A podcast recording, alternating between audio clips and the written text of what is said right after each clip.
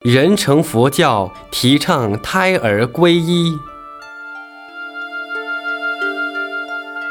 师傅，弟子周围的人都没有学佛。当我叫他们学佛的时候，回答都是说等我老一些才学佛。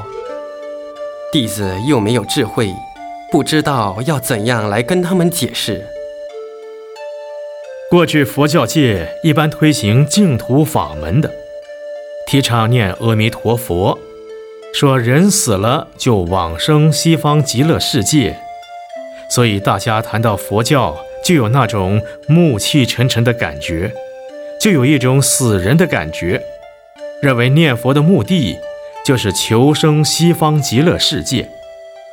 西方极乐世界是老人才去的，年轻人不去。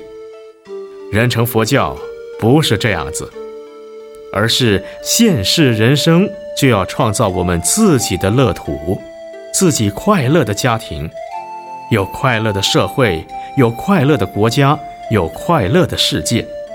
所以，我们就是要净化人心，弘扬幸福文化于全世界，要把我们这个娑婆世界变成极乐世界。这是我们推行人成佛教的主张。净土法门的主张说，这个世界太苦太苦了，赶快念佛往生西方极乐世界，是等到老了才修行去西方极乐世界。现在既然我们是人成佛教，我们提倡胎儿就要皈依，因为每一个人都有前世带下来的业障。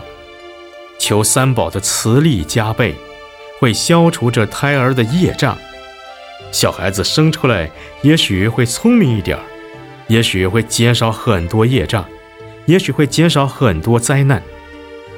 所以，我们提倡人成佛教，不是等到老了才皈依，老了才来信佛，而是现在就要学佛，甚至胎儿就要皈依。我们只要这样提倡，则将来很多人都会提倡，大家看了就会觉得正确。